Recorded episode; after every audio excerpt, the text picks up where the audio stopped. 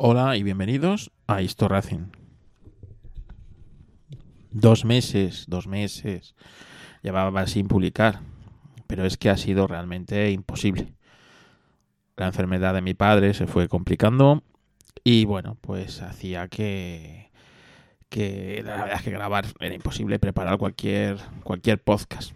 Afortunadamente, hace un par de semanas eh, le dieron bueno, el alta para la casa y aunque pues, sigue requiriendo de atenciones y tal, pues bueno, ya es otra cosa. No tener que ir todos los días al hospital por una cosa o por otra, quieras que no, eso es un alivio.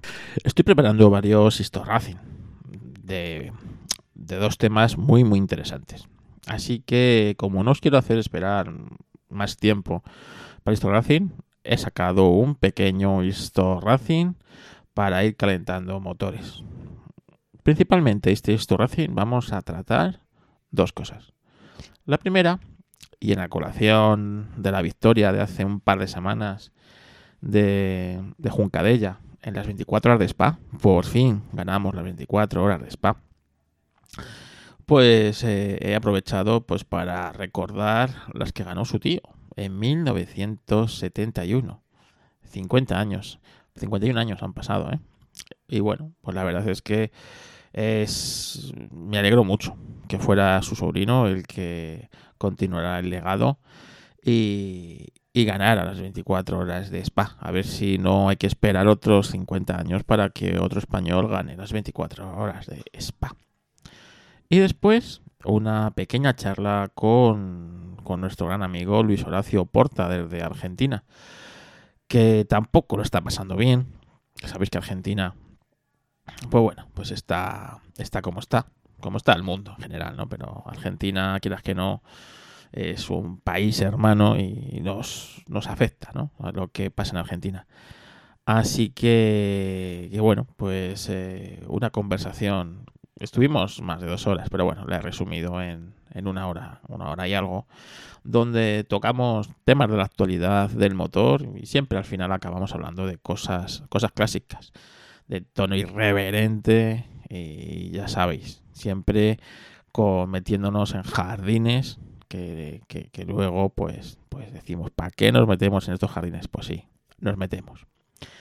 Venga, no os quiero hacer esperar más. Gracias a todos por los mensajes de ánimo que me habéis ido dando por los distintos eh, medios, por Telegram, por Twitter, por mensajes privados. La verdad es que me dejaría, o sea, no os quiero nombrar a todos porque me dejaría gente y, no quiero, pero compañeros podcasters, eh, escuchantes de este podcast, eh, amigos, todos os habéis preocupado por, por, por, este podcaster en estos momentos duros. Así que gracias de corazón. Venga, Empezamos. Gentlemen, start your engines.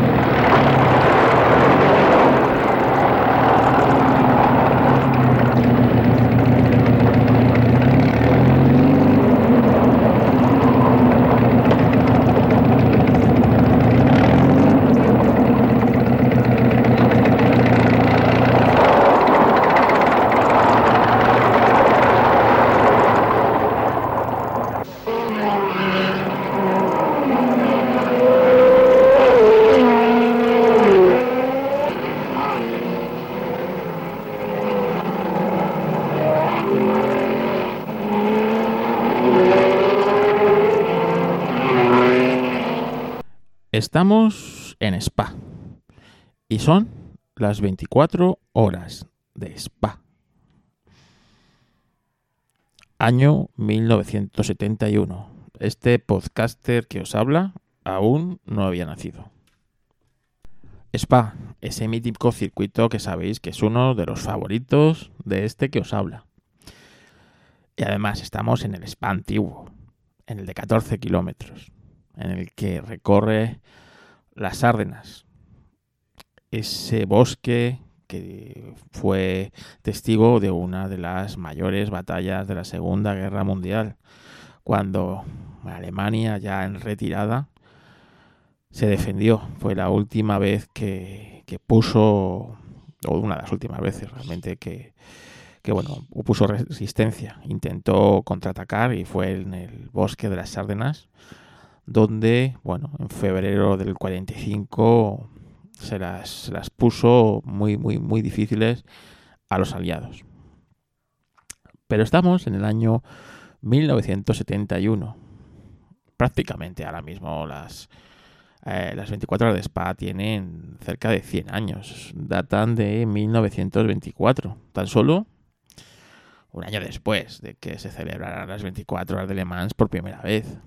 Así que en dos años estamos celebrando el centenario de la carrera, no la carrera número 100, que aquí pasa pues como en las 24 de Le Mans. Ha habido años que por distintos motivos no se han celebrado. Guerras mundiales, reformas del circuito, etcétera, etcétera, etcétera. Pero bueno, como os digo, estamos en, en el año 71. Eh, esta prueba del año 71 será recordada aquí en, por no será recordada por la victoria realmente de, de Alex Soler sino porque Mercedes debutó con el con el Pig, ¿vale?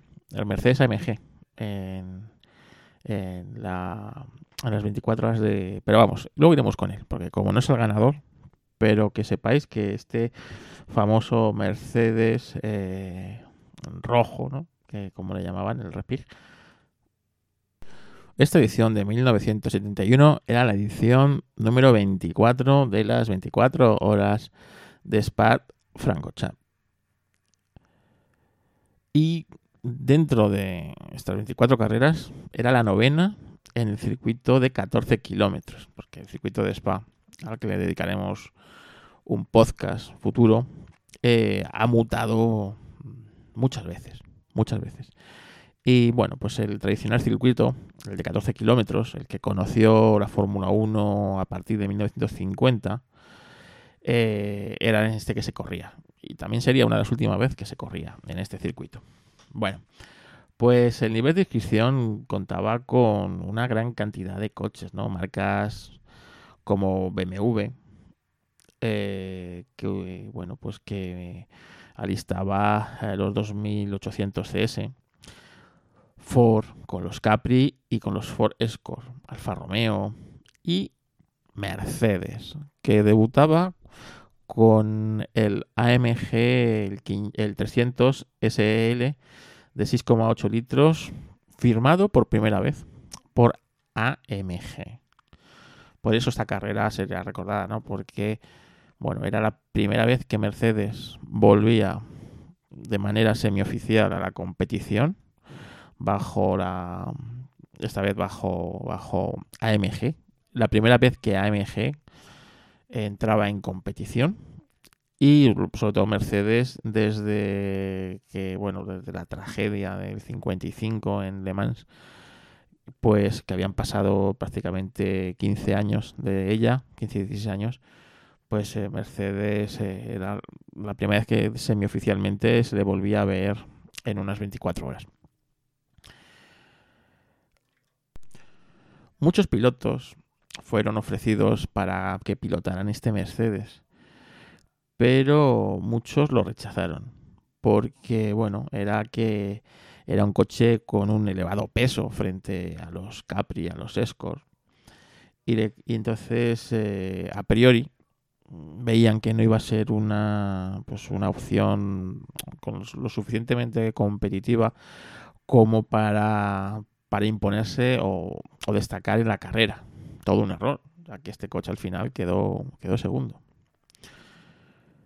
Como os digo, la participación era muy elevada. Eh, había Chevrolet Camaro, había algún Citroën. Bueno, la verdad es que era muy, muy importante. En la tercera posición había clasificado el Ford Capri eh, RS 2.8 número 22, pilotado por nuestro Alex Oleroy y el piloto alemán Dieter Glemster. Eh, eran de los coches oficiales de, de, Ford Alemania.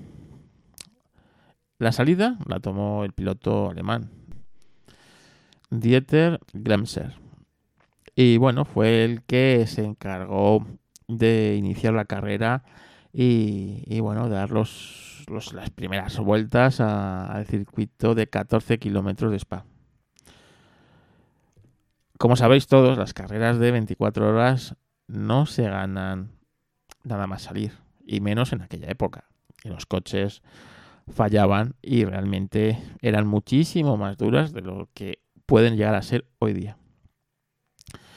Pero eh, los, los Ford Capri lideraban los primeros compases de la carrera, pasando la mítica Ogus en cabeza. Tras el alemán, de, compañero de Alex, iba el Chevrolet Camaro de Graus y Hoffman. Y empezó a, presionar al, Capri. Realmente un Camaro es un coche temible frente a la ligereza del, Capri. Y, pero, pero bueno, eh, la carrera es larga. las largas rectas de, de, Spa le fue imposible al Ford Capri frenar eh, pues la, velocidad y la potencia del, Camaro. Pero la verdad es que, como os digo, las 24 horas de Le Mans de Spa o las 24 horas de Bullullo del Condado no se ganan en, la salida ni en la primera hora, aunque sí se pueden perder. Y esto es lo que le pasó al, al, Camaro, ¿no? Que, que, tanto ímpetu, pues eh, la temperatura del motor eh, empezó a subir, a subir, a subir y eso marcó la carrera, ¿no? Provocando una fuga de aceite que hizo eh, perder mucho tiempo en boxes mientras lo repararan. Mientras tanto, los Capri pues iban rindiendo de maravilla. Y, y, la verdad es que eran mucho más fiables que el resto de los coches. Eh, además, los pilotos de Ford, pues bueno, pues eh, estaban haciendo pues, unos relevos bastante bastante fiables. Así que poco a poco se iban eliminando todos sus rivales. Los Opel con problemas de la bomba de gasolina, los BMW sufrían mucho en la caja de cambios. Y, bueno, pues al final, por descartes, ¿quién iba quedando detrás de los Ford? Sí, el Mercedes de AMG. En una sorprendente tercera posición más allá de la... Bueno, realmente eh, es importante, ¿no? Que el coche, un Mercedes, siempre una de las grandes eh, características que, siempre ha exhibido es una gran fiabilidad. La mañana del domingo parecía ser favorable para los Ford Capri. El número 22 de Alex Oleroy, Ingleinster, eh, en la primera posición. Pero el coche que rodaba segundo, era otro Ford Capri, se vio obligado a abandonar. Y esto aumentaba mucho la presión sobre, sobre Ford, ya que, bueno, pues a ver si iban a perder eh, la carrera frente al Mercedes, que venía detrás sin hacer mucho ruido, se había colocado segundo. Pero no hubo ese problema, ya que, mm, bueno, pues poco a poco eh, dosificando la mecánica, eh, Alex Leroy se convirtió en el primer español que logró ganar las 24 horas de Spa y lo hizo además en el mítico circuito de 14 kilómetros. También fue una victoria importantísima para, para Ford, ya que sería la primera victoria en las 24 horas de Spa. Hoy día creo que tiene 7 seis victorias. ¿Vale? En la época de los, de los Ford Sierra también fue muy importante para, para Ford en las 24 horas de Spa, pero realmente la primera que se, que se dio fue esta. Tres vueltas por detrás de, del Capri de, de Alessio Royce, el Mercedes con Meyer y Clay Smith Schickenstag. Yo soy capaz, incapaz de pronunciar estos nombres, ¿no? Bueno, pues eh, estos pilotos vieron que, que la fiabilidad es mucho más importante que la ligereza en una carrera de resistencia. Y esta segunda posición fue casi tan celebrada como si fuera una victoria, ya que los alemanes vencieron toda una cantidad de Alfa Romeo que, bueno, que finalizaron en tercera y cuarta posición, aunque a bastantes vueltas del ganador. Y la carrera fue totalmente una prueba de resistencia, ¿vale? De los 60 coches que salieron, llegaron solo 19 a meta. 19 a meta, ¿eh? Así que, que imaginaros la dureza de estas pruebas. Eh, realmente, Alex Leroy intentó al año siguiente volver a conquistar las 24 de Spa, también con el equipo Ford, aunque esta vez, bueno, tuvieron que conformarse con, con una tercera plaza. Nadie, ningún otro español había vuelto a ganar las 24 horas de Spa y sí, sí, lo han corrido. Así que este año que el sobrino de Alex Leroy que es Dani Juncadeña, lograra imponerse en las 24 horas de Spa con un Mercedes, pues la verdad es que a mí es algo que me, me alegró, ¿no? Me alegró mucho. Y no sé si pudisteis ver las 24 horas de Spa, ¿no? Hubo muchos incidentes, banderas amarillas, coches de seguridad. Y, bueno, pues eh, cuando ya por fin se hicieron con el, con el liderato, pues, pues bueno, pues la verdad es que eh, a mí me alegro mucho. ¿Qué quieres que te diga? Ya no es que fueran familia, es que ya era hora de que ganáramos las 24 horas de Spa. Antonio García había estado cerca de ganarla un par de veces, pero al final se había resistido. Pero como os digo, si se recuerdan las 24 horas de Spa de 1971, más que por la victoria de, de Alex es por el, por el Red Pig, el, Mercedes AMG 300 SL. Que, que, bueno, pues realmente era curioso, ¿no? Eh, el coche está en el Museo de Mercedes, es muy icónico. Incluso ha estado rodando hace poco en el Jarama, cuando han celebrado los 50 años de, de, de AMG en, competición. Eh, hay un vídeo por ahí rodando por las redes, os lo intentaré buscar y dejaros en las notas, en el que, bueno, pues prueban, entre otras cosas, en el Jarama, eh, David Coulthard, traen también a, a, Hamilton a probar varios coches, ¿no? Pues uno de los que prueban es este Mercedes Red Pig. Y realmente mm, un, un W109, ¿no? Eh, en ese año 71, eh, para la 24 de Spa, era un poco, un poco raro, ¿no? AMG preparó exhaustivamente este coche. Realmente es el predecesor del clase S de, de Mercedes. Y lo preparó para una carrera de resistencia. El énfasis lo puso en el motor y en el chasis. Los datos técnicos son impresionantes. Eh, para estos, estos transatlánticos de la época, ¿no? Eh, un motor de 6.800 centímetros cúbicos y 428 caballos. Eh, un par de 620 newton metro. Eh, más de 265 kilómetros por hora de punta. De 0 a 100 en 6,1 minutos. Estamos hablando, estamos, o en 6,1 segundos. Estamos hablando del año 71. ¿eh? eh este coche, el AMG 300 SEL 6.8, que era como se denominaba al coche, con ese rojo tan característico, con la estrella de Mercedes que sobresalía, ¿no? Indicaba claramente que era el intento de, bueno, pues del fabricante Mercedes para, para volver poco a poco a la competición. AMG todavía no era conocido en este año de 71. Era un nombre, hoy día pues está asociado siempre a Mercedes, pero eh, están estas letras AMG, Alfred, Merch y el AG de la ciudad donde provenían, ¿no? De Golf, Golf Bass. Para mí es impronunciable alemán, la verdad.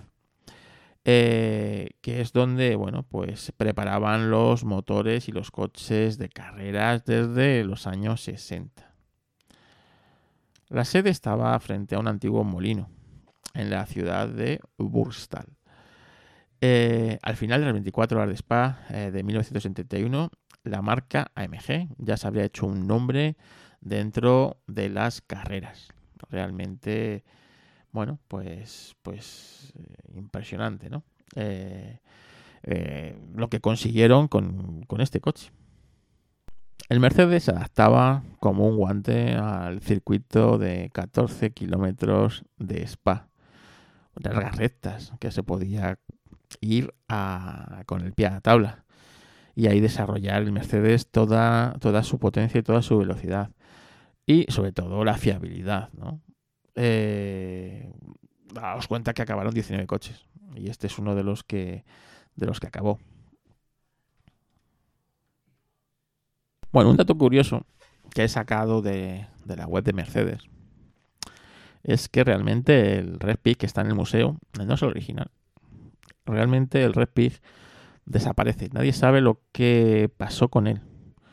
Se cree que acabó en algún desguace de Alemania.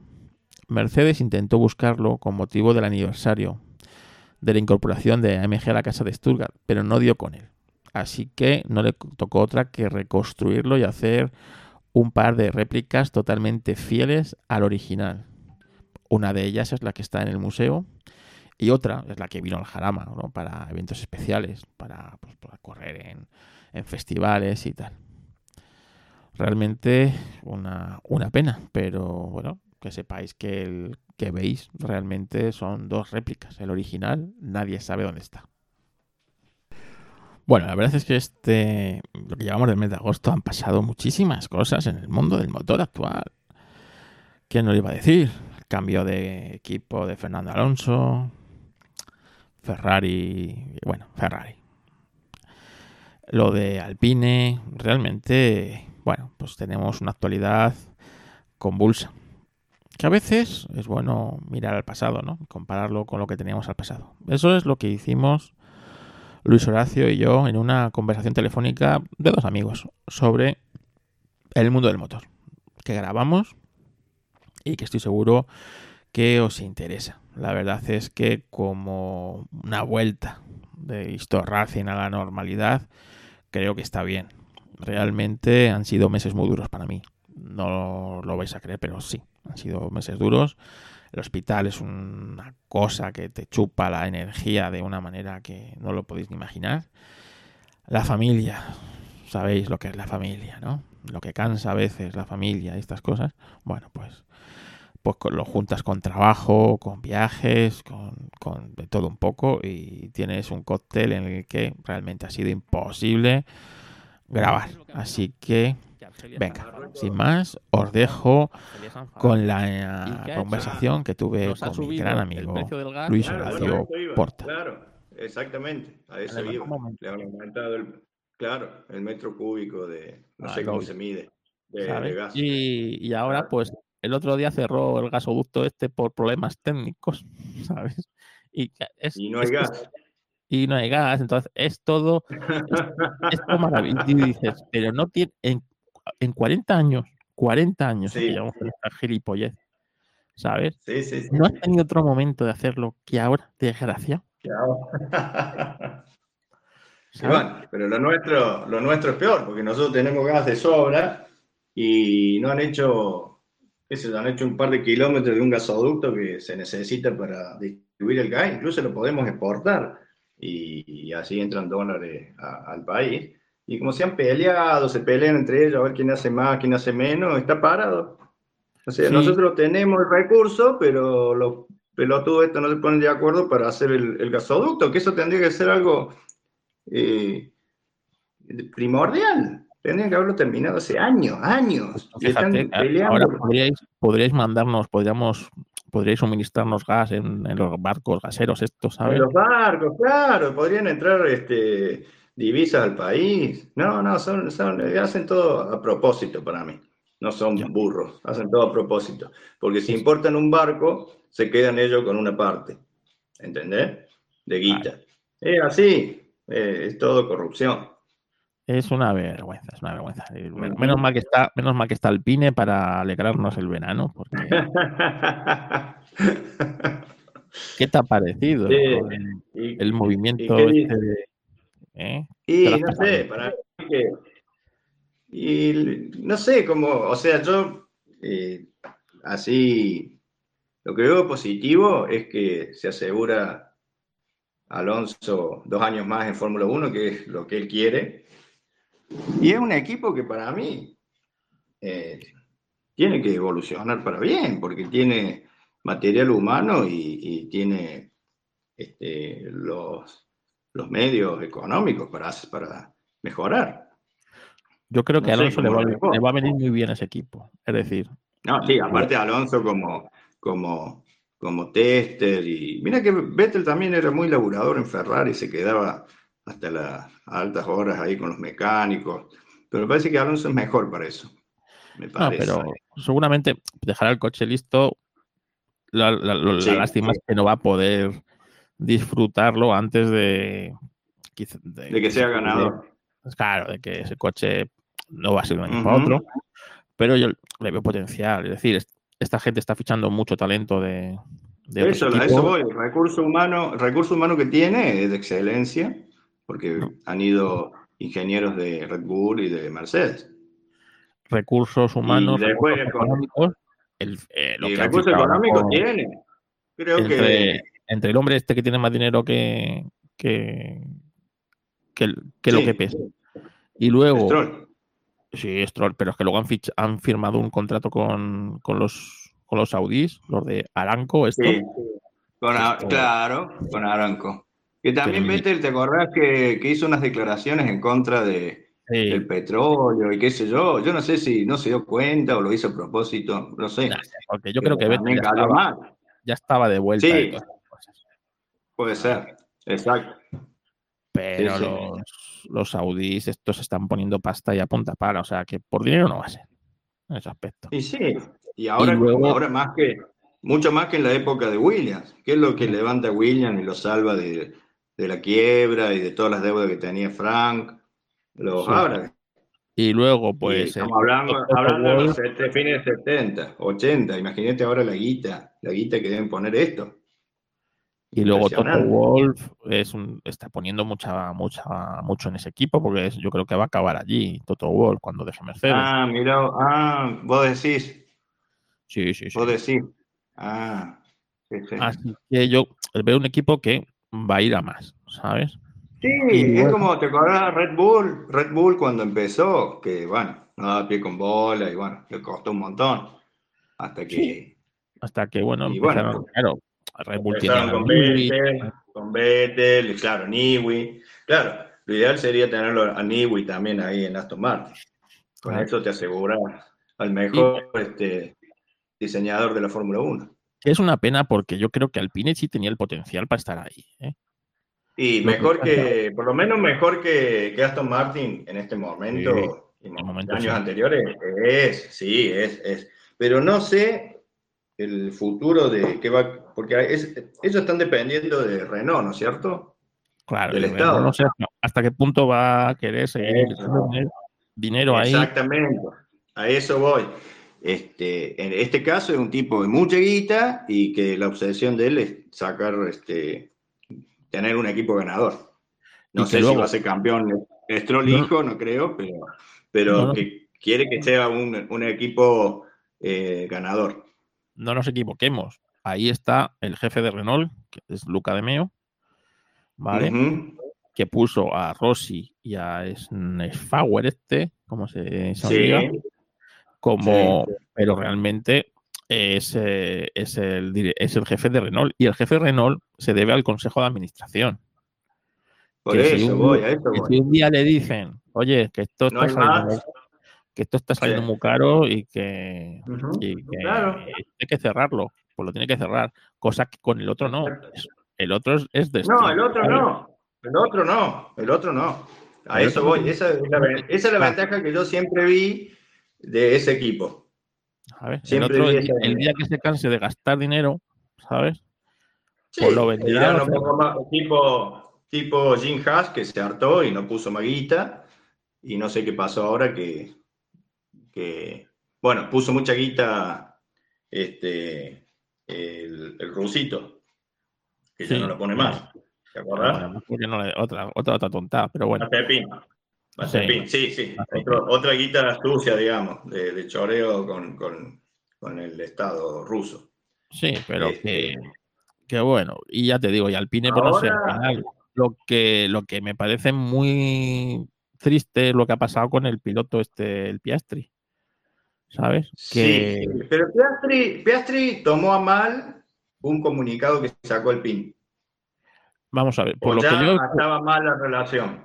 Sí, por lo que he podido leer por ahí y me, me han, me han dicho por otro, resulta que, eh, bueno, Piastri es un, es un, es un tipo de, de Alpine de toda la vida, que Sí. le cogió desde pequeño y le ha, le ha ido promocionando en todas las categorías y era piloto Alpine, pues como Hamilton en su día, ¿sabes? Exacto. ¿Qué es lo que pasa? Claro, el, el tipo este tenía que haber saltado ya a la Fórmula 1. Y sí, porque Y- tiene título en Fórmula 3 y tiene el título en Fórmula 2. Claro. ¿Qué pasó? Claro, el tipo este no es francés. Es. eh, no, australiano. Australiano. y Alpine tiene que tener un francés en, en, en- Sí, Ocon. Ocon. en plantilla. Tienen a Ocon, que es un piloto del montón. Vamos a. No es. No, no es tan, no es tan malo, ¿no? No es No tan malo. pero tampoco es bueno. ¿Sabes? Y las Es que la, lió- es de la camada de, de, de Albon, de Leclerc, de Norris, de todo, de- salió de esa camada. Sí, pero. A mí me gusta acuérdate, Ocon. pero Me yo gusta me voy. Ocon. Es, es- es muy agresivo. A mí no. A mí mí, de no me gusta. A mí no me gusta. No te gusta. no me gusta, pero no me gusta por la época en la que estaba en, en Racing Point, antigua, Sí. antigua Aston Martin ahora. Acuérdate la de puntos que les costó. Eh, Sí, las por la pelea con Checo. Con, con Checo Pérez. Exacto. ¿sabes? Y les costó una sangría de puntos y de coches rotos y de todo. Sí. ese, ese equipo podía haber ganado carreras, ¿sabes? Sí. Podía Sí, haber ganado carreras si, si no hubiera, hubiera, visto, hubiera sido por, por una Y en esa época estaba, estaba el gordo, Sí, sí. jefe de equipo. Pero claro, pero además, coño, el tiempo Sí. es, se queda fuera de la Fórmula 1. Le, Sí, le- consigue, consigue que Renault le, le ceda un Mercedes. Sí, le ceda a Ah, Renault, sí, tienes razón. Eh, Renault, tal, no sé sí, qué, sí, coño. Y las, las sigues liando con tu compañero de equipo, coño, sí, que, sí. que, que, bueno, que en el fondo la única victoria que tienes se la debes a él, que fue el Sí, año sí, pasado cuando. Cuando estuvo reteniendo durante un montón de vueltas a, a Hamilton y no le pudo ya dar caza cuando se puso a perseguirlo. No sé, ¿sabes? O sea, Pero con, con, con Alonso se ensaña mucho. sí. Y tal, claro, Porque no es la primera vez. No es la primera vez. Esto fue más, más alevoso. Te perdieron eh, eh, Richardo los pasa a los dos cuando Eh, ellos estaban peleando. Quedó más evidente. Lo de esta última carrera ha sido, ha sido ya de traca, pero lle- llevamos toda la temporada con, con estas tontas. Y claro, Sí, pues sí. Alonso, Alonso, un tío, pues se acaba cansando de que, coño, que... Y luego al final siempre queda Alonso por delante, que es lo cachondo. Y dices, bueno, sí, eh, le cierra, le va contra el muro, nos adelanta medio, media parrilla, Ujú. pero luego al final queda por delante Alonso y el otro siempre por detrás. Que, que es que Mm. también pon- ponerte a hacer carreritas con un, con un tipo como Alonso es como si Pérez se pone no. es como si Con Pérez se pone a, con Max. Con- Max. Pues vas a perder de, de, de, de 10 No, vas a vale. perder 9 seguro Y sí, obvio, es lógico. Son, son, son especiales. Exacto. Hamilton.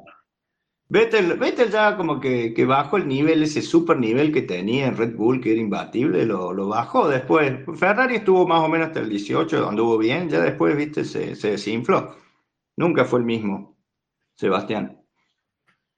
Pero bueno, que ya te digo yo que, que el tipo este no, no Bueno, pero lo de Piastri, resulta que tenía. Claro, este año la han estado ahí metiendo en un montón de sitios, dándole muchas, muchos viernes de, de pruebas y tal. Y eh, tenían que haberle buscado pues un, un asiento, pues como han hecho con Albon, estas cosas. Y bueno, y resulta que el día 31 de julio tenían, si el día 31 de julio no, e- no tenía un asiento en la Fórmula 1 confirmado, el contrato era libre para negociar con quien quisiera. Con quien quisiera. Claro. Entonces, el representante de, del- de Piastri es Mark Webber. Sí. ¿sabes? Posiblemente Mark Webber, que es un mi amigo de Alonso, de otras cosas, Sí. estaba informado de que se iban a, de que, de que- a lo mejor estaba informado de que se iban a ir de, de Alpine, no lo sé. Si, bueno, si hubieran estado informados, a lo mejor no hubieran hecho el paso este. Total, que se pusieron a buscar eh, equipo y McLaren parece ser que les fichó, ¿sabes? Que Sí, tiene un precontrato sí. firmado con McLaren. ¿Vale? No se sabe si para el año que viene o para, para el otro, para sustituir a Ricardo. ¿vale? Entonces, eh, decían que posiblemente parte de eh, a- al hombre este le cedieran, si no conseguían deshacerse de Ricardo, eh, le cedieran a un equipo tipo Williams, ¿vale? Sí, eso había escuchado también. Que podría ser Williams o podría ser Haas o Alfa incluso Alfa. Romeo. ¿eh? Y Sí, eh, porque dicen que el chino, el chino podría ir a Alpine. el chino podría ir al Pino o a su casa. El que también Sí, porque resulta que, mira, a Schumacher no le quieren tampoco, ¿vale? Ferrari está... No, no, no, no, no. Schumacher, teóricamente, usando la lógica, va a reemplazar a Sainz.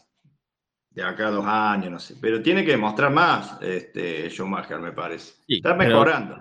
pero Alfa. Romeo, Alfa Romeo, no, no, no, no, ¿sabes? Y Ferrari yo creo que está viendo que no, que tampoco, ¿vale? Que, Entonces, está, que está verde, que está verde.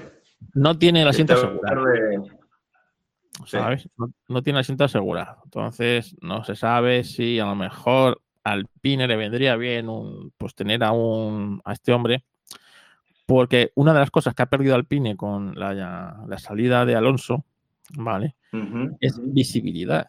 Y es que lo que tiene Alonso es que Bueno, bueno, es que vos te crees Aston Martin la cantidad de coches que va a vender, eh, tenía, como, lo- como hacía con Vettel, o como sigue haciendo con Vettel, este, y ahora con Alonso, obvio, más vale. Ya, pero que, vamos a ver, Alonso, yo que sé, se cae de la bici y tienes ahí un montón de titulares de Alonso, Alonso, Alonso. Se cae el chino de la bici y no se entera nadie, ¿sabes? Es así. Qué malo. Y se cae, yo qué sé, la Tifi, la Tifi, se... Oh. ¿Y quién- quién se- Nadie. En cambio, Alonso te da, eh, te da una visibilidad de, Sí, que no te da otro piloto y eso también hay que pagarlo, ¿sabes? Entonces, claro, te Alpine, digo, necesita, para, Alpine necesita, para- necesita eso. Necesita un piloto. para Aston Martin, para mí, es un golazo. Para Aston Martin, un golazo tenerlo Alonso. Es un, es Desde el un- punto de vista comercial y, eh, y de imagen, todo es un golazo. Ahora. Y ya te digo que- yo que un tipo como Sí. Alonso lo que va buscando en un, en un equipo es que no le toquen los cojones. Claro, que no lo jodan. Exacto. Claro. Ahí Pero- Stroll, Stroll, eh, Stroll hijo no lo va a joder, para nada.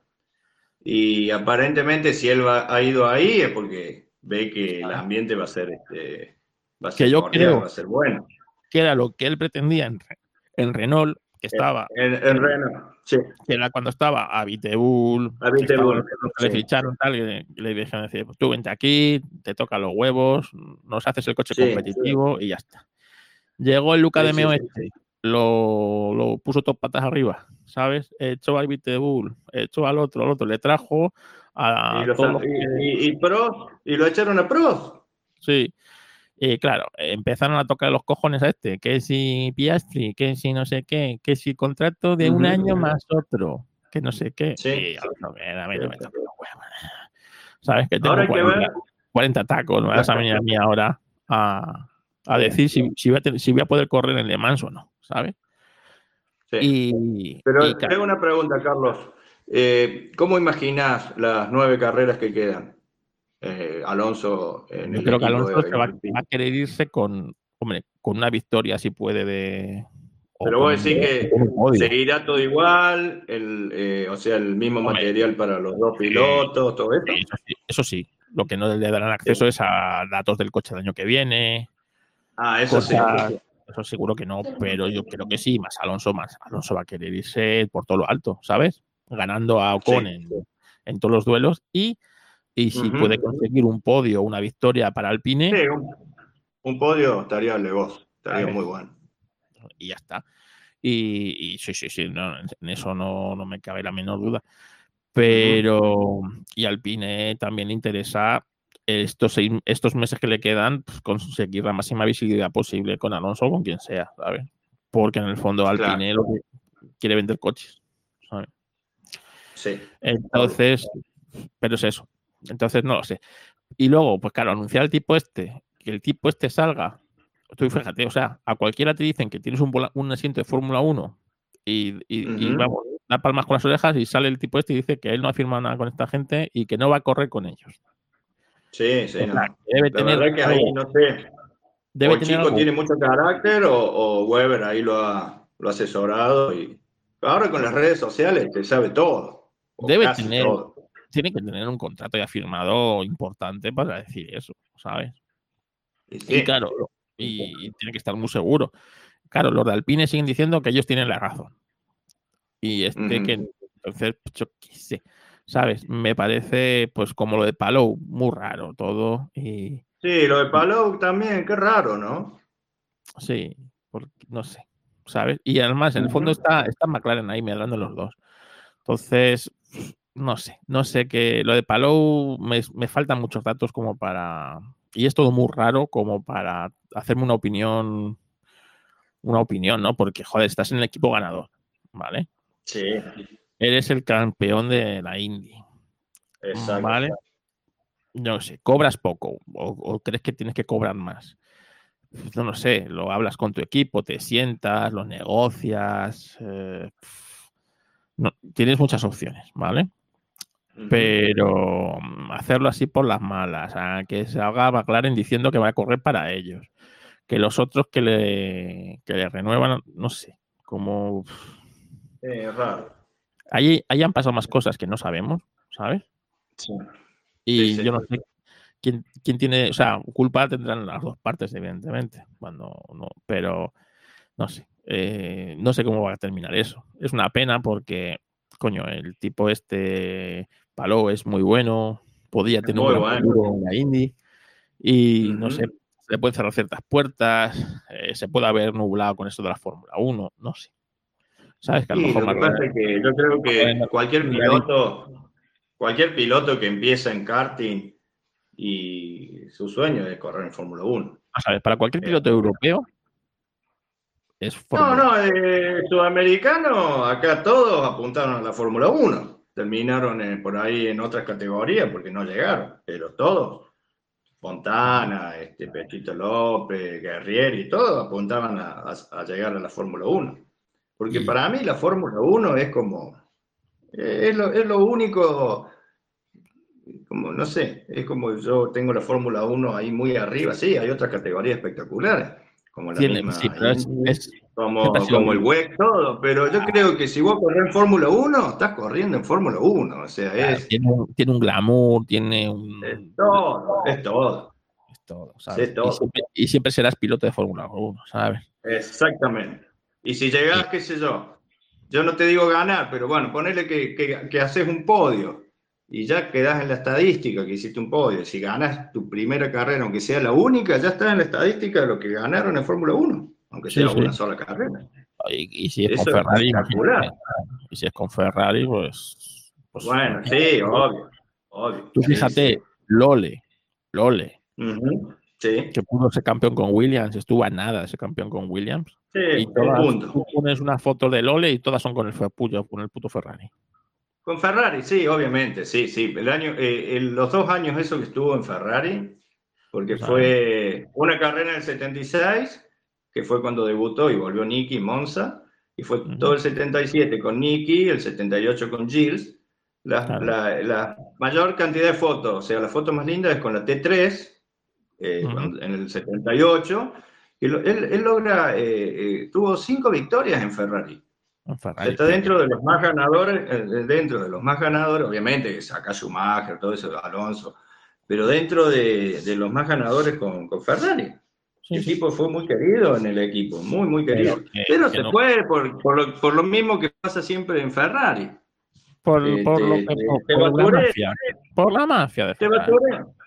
Y sí, él dijo, yo me sentí, no me sentí valorado, y él dice la cantidad de kilómetros que hice en pruebas en, en Fiorano, este, con el tema de las Michelin y todo, dice que se rompió el lomo para, en Ferrari se rompió el lomo, y sintió como que no fue valorado lo que, lo que él creía que, que tendría que haber sido. Este, pero bueno, eso es muy de Ferrari, Exactamente. muy de Ferrari. Así que. A veces, bueno, a veces lo, lo echan como un perro. sí, y Alonso se va, y Alonso se va harto de, de Ferrari. Sí. ¿sabes? Sí. Harto de, de que, joder, de, joder, es que el 2012, macho, tenía 40 puntos de ventaja. Fangio, Fangio, Fangio ese título, siempre dice que el título ese que, que ganó gracias a Peter Collins, que Ujú. se dio el auto, eh, el título que, que logró con Ferrari, él lo Ujú. cambiaría por haber ganado una milla miglia, una mil Claro. millas. Mm. Y él nunca, nunca habló con Don Enzo, él tenía un representante que arreglaba el contrato con Don Enzo. O sea, vos fíjate, ya en esa época eran unos hijos de puta bárbaros. Eh, es un- siempre ha sido un equipo. No. Es, es parte de la, de la magia Ferrari. la- por eso- claro, es, es parte de la idiosincrasia y es parte también de, de todo lo que rodea a Ferrari. sí. Es así. Y estás hablando con un ferrarista, ¿eh?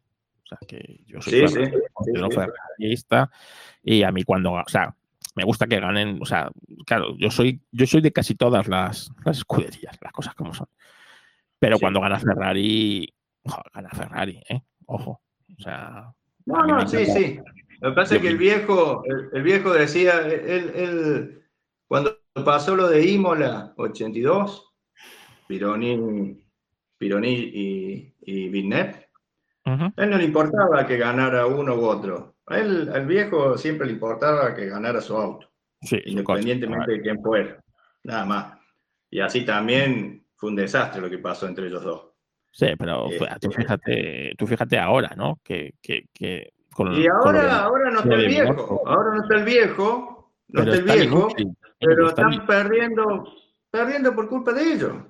¿sabes? ¿Tú te explicas lo de esta ¿O última no? carrera? Y que yo no lo entendí, porque el auto se ve que era superior. Vos fíjate que no lo podían alcanzar. O sea, Ya, este, ya cuando... eso. Coño, sales con sales con, con medias, ¿vale? Sí, No puedes Sí, parar. sí. no- o sea, si, si más Verstappen para en la, en la vuelta 20 con blandas, tú no puedes Sí. parar en la vuelta 20 con intermedias. claro. ¿sabes? Tienes que prolongar el stint por lo menos 10 vueltas más para tener, para tener oportunidades, porque te- al final te va a tocar poner blandas en algún momento, ¿sabes? Si vayas a dos o a, o a tres paradas. Es que, es que no tiene ninguna lógica. Y coge y les paran en la misma vuelta o una vuelta después que, que más. Es que siempre iban, a- iban como a, a ver qué hacía. O sea, en vez de tener su propia estrategia, a ver qué hacía Red Bull. Pero, pero, pero Y yo no sé quién, quién, quién decide las estrategias. ¿Es Binotto? ¿O tienen un tipo que, que decide las Dice que estrategias? en español, que se llama no sé qué rueda, Ah, un español, sí, sí, sí, sí. sí. que era que le degradaron y le pusieron de jefe. O sea, tú fíjate. Y que yo qué sé, Mm. pero vamos, que, que ahí debe pero vamos a ver, el talento que debe haber ahí en, en, esa, en Ferrari en la fábrica, en, en todo. Pues esta gente tiene, o sea, cuando empieza una carrera, tienen un muro en, tienen ahí un muro en, en, en Manarelo de 20, 30 personas. ¿Sabes? Sí. Analizando la carrera, viendo todos los datos. Sí, Coño. sí, sí, en que sí, obvio, saber- están Tienes que saber que las, las duras no se pueden poner, ¿sabes? Tiene, tiene que haber un tío que diga "Ch, que no podemos parar esta vuelta, que tenemos que parar Ujú. 10 vueltas más atrás para en el último, al final de carrera, ¿sabes? Además que, que, coño, que parece que viene lluvia, vamos a esperar el máximo tiempo en pista a ver si empieza a llover y cuando paremos podem- podemos poner eh, ruedas Sí, pero es todo, son todas especulaciones que no, no, cero- no tienen nada de, de certeza. Si lo veíamos tú Y, que- no debe ser fácil, Carlos. Uno porque está del otro lado de la tele, pero debe ser muy difícil estar en el muro y, y- y eso debe ¿sabes pasar lo que debe ser difícil? rapidísimo todo el tiempo y se te No. va terminando la carrera y tenés que tomar una decisión. La Te otra digo estoy yo pensando que se empiecen yo a revelar los, los lo pilotos, se empiecen a revelar, como hizo Carlos, dejen de inventar y que no le den bola. ¿Sabes lo Eh, que debe que ser difícil? Es que tengas ahí a- al iluminado de turno que te diga, vamos a poner duras.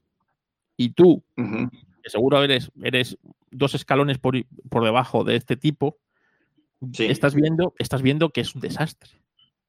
Sí, Seguro que aparte vos estás sintiendo, vos lo el que maneja el auto, el piloto. seguro que Hamilton, ¿cuántas veces le, cuántas veces le cambió la bocha a, a, a, Bo- a Bono o a, bueno, no sé, eh, a los ingenieros? ¿Cuántas veces le, cambió la bocha? Dijo, estas gomas van bien o, o- o estoy bien, siente el auto bien, qué sé yo. Claro. El, el último pelado de, de ahí de Ferrari, el que aprieta la tuerca, imagínate, ¿vale? sí. Que le dicen, vamos a poner duras. Y seguro que dice, pero, pero ¿cómo vamos a poner Claro. duras? Pero, ¿sabes? Y no puede decir nada porque como le No, no contradiga, decir, le todo- contradiga al... No, aparte e- es, verticalista, ahí la cabeza es Binotto. Él Claro. decide, decide qué hacer y qué no hacer. Claro, y, y te callas y tragas y, y- y te das cuenta. Y luego el piloto, el, el no inventing, ¿sabes? El tener los huevos a decirle al equipo, pero, pero ¿qué cojones voy a dejar yo 10 coches de separación? Claro. Que nos van a- claro. o sea, ¿Queremos ganar la carrera o queremos que nos adelanten? ¿Qué queremos? ¿Qué queremos? O sea, ahí el piloto, ahí... Sí, a mí te digo, te digo, este, eh, me gustaría que ganara el título Max por, para que tenga dos, porque bueno, yo hinché, viste que a mí no me gusta Sí. Hamilton, entonces Lo hinché mucho por Max. Pero sí, sí, yo creo que sí. Pero me da mucha pena por Leclerc, porque también me gusta como piloto y me gustaría que tuviera pero- un título. Pero coño, también Leclerc tiene que coger un poco el don de mando. El- es decir, para Claro, mí, bueno, en ese es- sentido, Carlos me parece que es más, más de para mí carácter. me parece más piloto, más rápido Leclerc que Carlos. Es decir, como, Sí, sí, sí. como, como talento puro de esto de que. ¡pum! Pero Carlos le veo más, más centrado, más, Decidido. más de equipo, incluso más líder, ¿eh? De coger y decir yo también lo, yo lo veo exactamente así. Lo veo exactamente así. que no, que eso estáis equivocando, que no voy a dejar Ujú. 10 coches, o sea, que, que tenemos que ganar la carrera y si dejo 10 coches no vamos a ganar la carrera, ¿sabes? Quizás Sí, sí, sí. el que te vayan a montar unas ruedas que tú eres en el coche, tú eres el, el que vas en el coche. Claro, Y el que va sintiendo el auto. tú seguro que sabes que estas ruedas van bien todavía. Todavía no es el momento de entrar en boxes, ¿sabes? No es el momento. Y por ejemplo, cuando a Carlos consigue adelantar a, a Pérez y se coloca tercero y Sí. le llaman a, le llaman a boxes. ¿sabes? Y le dice, "¿Está- ¿estáis seguros de lo que vamos a hacer? Claro, claro. Porque, claro, es decir, yo, yo voy tercero, ¿sabes? Tengo que, tengo que conseguir 5 Sí, segundos, abrir una brecha, abrir una Cinco brecha para poder entrar a cambiar goma después. ¿vale? Tener un, si no lo consigo, de, de segundos claro, de, o de tiempo para poder salir Claro. adelante del que me está siguiendo. vamos a suponer que no la posición. consigo. Vamos a suponer que no la consigo. Pues, Sí. pues que quedaría cuarto o quinto, ¿vale? Pero de momento voy tercero, ¿sabes? Sí, Me tienen que adelantar. pues, pues los- lo normal es quedarse en pista. Que luego te tienes que entrar en las últimas a poner neumático, bueno, pues, pues te entras. Pero claro, meterle ahí y sacarle octavo para que pueda remontar como No. mucho hasta el quinto, cuando en el fondo no te estás jugando el campeonato, porque Carlos Sainz no se está jugando el campeonato. No, ¿sabes? no. Y me parece, a mí me pareció una, qué sé, que de equipo pequeño, Sí. ¿sabes?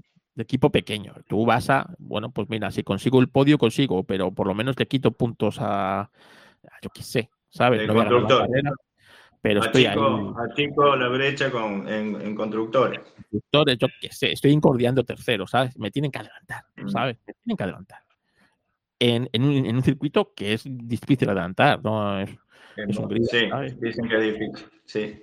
pues en el o sea, pues pues no entro, ¿sabes? Y si luego me adelantan y pierdo hasta el quinto, pues mira, hasta el quinto, pero es que de otra manera no voy a subir mucho más. ¿Sabes? No, sí, le, te entiendo. le meten, yo qué sé, o sea, tampoco yo soy el más listo del de, de la clase, ¿sabes? Y, y- y- y estás y, lo estás viendo y tú dices, pero además estaba yo viendo la estaba en, en F1 TV y tenía yo la onboard de, de Carlos Sainz. Y cuando Ajá. tienes, cuando tienes pinchada la onboard, eh, Sí. nada más que oyes, eh, oyes el ruido de los coches, El sonido, el sonido, El sonido, sí, del motor. no hay, no hay retransmisión, no estás oyendo a los comentaristas, pero si oyes la No. radio, si oyes las radios, Ah, la radio lo habla. Ah, tanto la que, lo que le dicen los, los del muro como lo que dice el piloto. ¿Sabes? ah, Y le, le empiezan a decir box, box, box cuando está en plena lucha para adelantarlo. O sea, está luchando con adelantarle y les, claro que luego le dice, ahora no, o sea, no es el momento de que me habléis por la radio. Coño, alguien tiene que estar viendo la carrera en un monitor, en el muro, Seguro saber que sí. para saber qué está haciendo tu piloto en ese momento, ¿no? ¿Sabes? Sí, si. Se está, si se está sacando los mocos porque se está o está luchando en pista con otro piloto. Es cierto que Carlos le había dicho que pensara, o sea, que él creía que no podía adelantarlo a Checo Pérez. Ah, ah. Entonces, Claro. es cierto que Carlos Ahí dijo, "Oye, ellos deciden, claro. bueno, pues ver, entramos y cambiamos ruedas, pero coño, claro. dos vueltas Por ese después, comentario ellos deciden cambiar, cambiar las gomas. dos vueltas después, la cosa ha cambiado. Hemos adelantado a Checo. Pérez y le hemos adelantado en pista, ¿eh? que no, se ha sal- no es que se haya salido él, Sí, sí. se haya, haya entrado a box, haya entrado a cambiar Newmat, no, le hemos adelantado. En pista y tal. Y, es- em- eh, y ya estaba a segundo y medio. Coño, no le puedes mandar entrar. O sea, es, la, es la, peor, la peor estrategia. Y luego la otro, ponerle duros, macho. Duros. Que todos, los que pusieron, todos los que pusieron duros estaban muertos. Sí, sí, sí.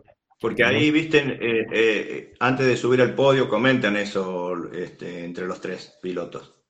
Me extraña. que Los Ferrari iban con duros, dicen. ¿Los Ferrari iban con duros? Pregunta Hamilton. Y se quedan de risa, no sé. se van a cagar de risa. Sí, que Pero es que, es que para, para más vergüenza, Haas Sí. y Alfa Romeo, tus dos equipos satélite, han plantado duros y no han funcionado en ninguno, No, no, no, claro, claro. ¿sabes? ¿Qué cojones? O sea, ¿por qué va a funcionar en, en tu coche? O sea, que no tiene. Además, es que, es que no tienen ni pies ni cabeza, macho. Es que, claro, esto y cada, cada carrera te encuentras una movida de estas Sí, con, con- con algo, sí, con algo parecido. y tú dices, Exacto. coño, o sea, yo entiendo, joder, que me gane, o sea, que me gane Red Bull en la pista, ¿vale? que me gane este piloto porque es porque es más rápido, es más, yo qué sé, más hábil o frena mejor que yo, ¿sabes? Es capaz de meter el coche en o los neumáticos en temperatura mientras yo no. Pero coño, Claro. que falle el muro. Luego las paradas de Ferrari. Pero tú has visto qué paradas hacen, macho. Sí, viste, sí, sí, es raro eso. Cuatro segundos. Es raro. Sí.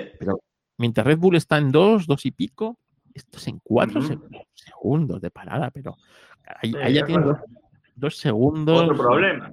Ahí hay otro problema. Y generalmente con Carlos, ¿viste? Sí, pero bueno, eh, la suelen cagar con. Pero sí, con Carlos la caga. Cuando no la caga, cuando no es Carlos el que se va con el semáforo en rojo. Mm. No sé. En ese equipo Sí, hay que rodar muchas cabezas. No sé. Y hay que ver ahora con el este parate de verano, a ver cómo vuelve. Claro, con, ¿Qué las onda? peo- con las peoras, ¿no? De Ferrari. Sí. Ojalá que no, porque viste que haya, que haya lucha, porque si no, un embole. Pues No, como ahora Mercedes, ¿viste? Mercedes anda mejor. Hombre, claro. Han, han, han- han hecho un coche por el- porque no están. Sí. Han, han- tenido que adaptar el reglamento a cómo, a- para modificar su coche. ¿sabes? Sí, sí, sí. Van a llegar. Y el, y el año que viene, pues estarán ahí, ¿sabes? Otra vez. Sí, sí, otra vez. O Lo sea que, me que- emboló la cara, la carita de Toto Wolf cuando Hamilton lo pasa a Russell. Me dio una bronca. O sea, ¿La y- viste? Sonriente, así feliz, qué hijo de puta. Yo quería que ganara Russell, boludo. ¿sabes? Me cae muy bien, me cae muy bien el chico ese. O sea, es que Hamilton no cae bien. No, a mí no me cae bien Hamilton. No, Hamilton no. Digo, Russell me cae bien. Sí, sí, pero que. Hamilton, pues entre No, lo- Hamilton no. entre Hamilton no. Y todo el mundo te dice, ah, bueno, te cae bien porque es negro. No, no tiene que ver. Puede haber sido blanco, ojos azules y ser un, lo mismo. Te puedo asegurar que hay, hay muchos más blancos que me caen mal que, que Hamilton pues, en negro. Es decir, que Pero la por parrilla. supuesto, no tiene nada que ver con la, ra- con la piel. El tipo, el tipo es soberbio, siempre. eh, no, a mí no me gusta la forma. Aparte, es No, por hipócrita, ejemplo, porque a mí en, te muestra una imagen y, y después hace otra cosa. en la- en- en la NASCAR, a mí cuando gana Bubba Wallace, a mí me encanta, es mi piloto, es mi coche. O sea, yo siempre voy, cuando veo la NASCAR, a ver dónde está Wallace. ¿Dónde está Wallace? Que es el negrito de Ah. NASCAR. ¿Dijiste negrito? Sí, Sancionado. hoy. No, ¿cómo, cómo dice, cómo lo dice, eh, cómo lo dice aquí, eh, Piquet, Piquet? Piquet. Piquet. Sí, Pero- no sé qué Neguiño. me- Bueno, pues sí. El, el, eh, el- el que no es blanco, el que no es blanco de la parrilla. Y es que, Ya está discriminando, está discriminando. que Como tengamos que estar- dice, como dice Charlie, como dice Charlie que me hace cagar risa el, el oprimido. Hijo de puta. El oprimido le dice a Hamilton. tengamos que estar con estas tontas en esta, en esta- con la que ¿Cómo tenemos me en- hace reír? ¿Cómo, cómo me hace reír Charlie en, en el GPK, boludo? Qué hijo de puta. pues, bueno. A Charlie, en el fondo, se la suda todo, ¿sabes? ah, sí, muy gracioso, boludo. Me hace reír. Ah, pero sí que es verdad, tanta tontería hoy día. ¿Qué Pero es que no sé, ¿por qué esa boludez? Y después Vettel empezó a hacer las mismas payasadas. Al ¿Por pedo. Qué sé, que vivimos en un mundo de... Pero, pero, ¿qué es? No me gusta eso, qué sé yo, no sé. Yo no, no, no, no es que esté en contra, pero ¿para qué lo hace evidente? Si ya sabemos que uno tiene que ser tolerante, que eh, en la raza humana hay diversidad, hay gente. Ya está, ya sabemos. Pero sí, no es raci- Es decir, el racismo es otra cosa, ¿sabes? No es Yo decirle creo que sí. negro. Pero ah, vos decís, ah, vos no te gusta Hamilton. Ah, bueno, vos no te gusta porque es negro. No, no tiene que ver. Como si a mí, yo qué sé. Bueno. Imagínate, imagínate que te... Que te hago una... Schumacher, Schumacher, No, yo lo odiaba, yo lo odiaba, siempre lo odié Schumacher, y, es- y es blanquito. Pero tú imagínate que yo te, te hago a ti una, una jugarreta, ¿sabes? Mm, Una Sí. jugarreta. ¿Y qué me vas a decir? Ah, gordo mierda, ¿sabes? Mira el puto gordo este. ¿Por qué gordo? Y yo te voy a decir, tú lo que tienes es manía a los gordos, ¿sabes? Y tú no, no, a a los gordos no. Te tengo manía a ti porque, sé, porque me has robado. No, no, no, no. Te vas llamado puto. O, o tú me haces una mit y yo te llamo calvo. Ah, ¿sabes? está discriminando, me está tú? discriminando. Tú me estás discriminando por ser calvo. No, no, te estoy discriminando por la... No, no, no, no, no. Es, de- es desviar la atención a cosas que... Escúchame, antes de la Fórmula 1, está bien, va a decir, bueno, porque no, no, no, no llegó un- una persona de color a destacarse en la Fórmula 1, porque sí, tuvo Dani Onga, que era hawaiano, qué sé yo, pero, no, no, bueno, está bien, no existían las redes ni todas estas cosas, pero eran todos amigos, no había problema. ¿Te acordás? Sí. Y sí, iban. Y los veías tú en el pado compartiendo un montón de cosas. Hablando, todos hablando. Yo sé que Piquet era medio. A Cena le hizo un par de una, ¿viste? Pero. Eh, bueno, bueno, bueno, pero había, había, ahí había más cosas de trasfondo. Sí, uno, uno, uno es paulista y el otro es carioca. Pero, Y pero es como el porteño con el cordobés. Que se Eh, lo pero ha vaya a sido saber qué toda la vida, toda la vida en la Fórmula 1 tuve y, y pilotos que verane- veraneaban juntos. eh, y, pero de toda la vida. Mira, Alan Jones, Alan Jones en un, en un reportaje que le hicieron después de muchos años de salir campeón, dijo que él no tuvo amigos en la Fórmula 1 porque él veía a los pilotos como cosas que tenían que pasar. Eran cosas, o sea, ni siquiera eran personas, eran ni pilotos, digamos, ni, ni colegas de él. No, eran cosas, obstáculos que yo tenía que pasar. Dice, yo no, no- no tuve amigos en la Fórmula 1. Pero ¿quién se acuerda de Alan Jones? Es verdad. Es un tío Ah, campeón. No, pero buen, buen campeón. Cuando salió campeón, buen campeón. Está bien. Pero- este, pero mando- lo, lo- lo sacó a lo sacó a Piquet. Le pegó un Sí. autazo más o menos. Pero Sí, tú te sí, pones a recordar campeones de Fórmula 1. Y Alan Jones Sí. sale ahí de los últimos, si, si se acuerda alguien que es campeón. Incluso Sí, sale antes. nosotros, nosotros lo tenemos más presente porque hubo en el segundo año, el primer año, Lole fue un escudero espectacular. Hacían 1-2, 1-2, 1-3, 1-2, así alevoso. Sumaba puntos a la par de Alan Jones. Y en el segundo año se armó el chisperío y bueno, lo, lo tenemos presente por eso, ¿viste? Porque Pero, pero fíjate, hay campeones de, de esa época que te pones a recordar y son más queridos y recordados, ¿eh? Pues yo qué Sí. sé, incluso, Venga. incluso, incluso pilotos que no han sido campeones. Pilotos que no han sido campeones, ¿sabes? Se acuerdan más de Alan Jones. ¿Por qué? Por, sí, mismamente. Y sí, bueno, se, se acuerdan más de Alan Jones por la disputa que hubo con el Lole. pero que es un equi- son, son luego pilotos que tienen más carisma y, y que yo qué sé, fíjate, Obvio, fíjate, obvio. Sí, Hunt, James Hunt es un, es un Súper piloto súper carismático, no era el mejor, no era Sí. el más rápido, no era el más, quizás sería el más guapito, No. el más no sé qué, pero, pero, pero- Era, era un piloto carismático. Kimi Raikkonen, ¿era el más rápido? Sí. No, no, ¿sabes? Era el no sé qué, pero joder, tenía era las cosas que hacía fuera de la pista y lo que tal, que, que es un piloto que se le ha recordado muchos años, Kimi Raikkonen, ¿sabes? No, Kimi, ¿Quién sí, Kimi sí. Claro, Kimi ¿quién sí. se acuerda? Y de muchos pilotos. ¿Alguien se, ¿Alguien se acuerda de Eddie Irvine? No, ¿Sabes? me, acuerdo porque me acuerdo de Ibai porque lo, lo mandaron al muere para que no saliera campeón. Exactamente. Pero es un, es un tío que corrió en Ferrari, estuvo en la, con Michael Sí, Schumacher sí, ¿sabes? y, no se acuerda nadie perdió un campeonato. ¿sabes? Porque era un tío odioso. ¿Sabes? No lo Sí. quería ni, ni su propio equipo. Prefirió no ser campeón ese año que, que- que- que se fuera campeón con un Ferrari. O sea, tú- fíjate, Sí, sí. sí. ¿sabes? Es así. Eh, Gilles Villeneuve. Ronnie Peterson. No creo que escuches a alguien hablar en, en algo malo de ellos o en contra de ellos. por ejemplo. ¿Sabes? Entonces, el ser campeón no quita que, que si eres un gilipollas integral, ¿sabes? No, obvio que no, obvio que no. Lo que pasa es que no creo que se puedan batir las marcas estas de, de Schumacher y de Hamilton. Hamilton es probable que, no este año, ponerle que siga corriendo, que pueda enhebrar un octavo. Yo quiero que no, para que quede empatado con Schumacher. No sé, pero cuando corres cada con- uno. Vamos a ver, cuando corres con un coche superior, un segundo y Sí, medio al sí. siguiente coche en la parrilla, Bueno, sí, y más alevoso ha sido eh, eh, la- eh, desde el 2014 hasta, bueno, este año no, era alevoso, corría solo. pero si te das cuenta, Hasta, Hamilton, hasta ganó, ganó en tres ruedas, ¿te acordás de esa carrera que ganó en tres Sí. ruedas? Hamilton en igualdad de condiciones contra otro piloto ha salido casi siempre perdiendo.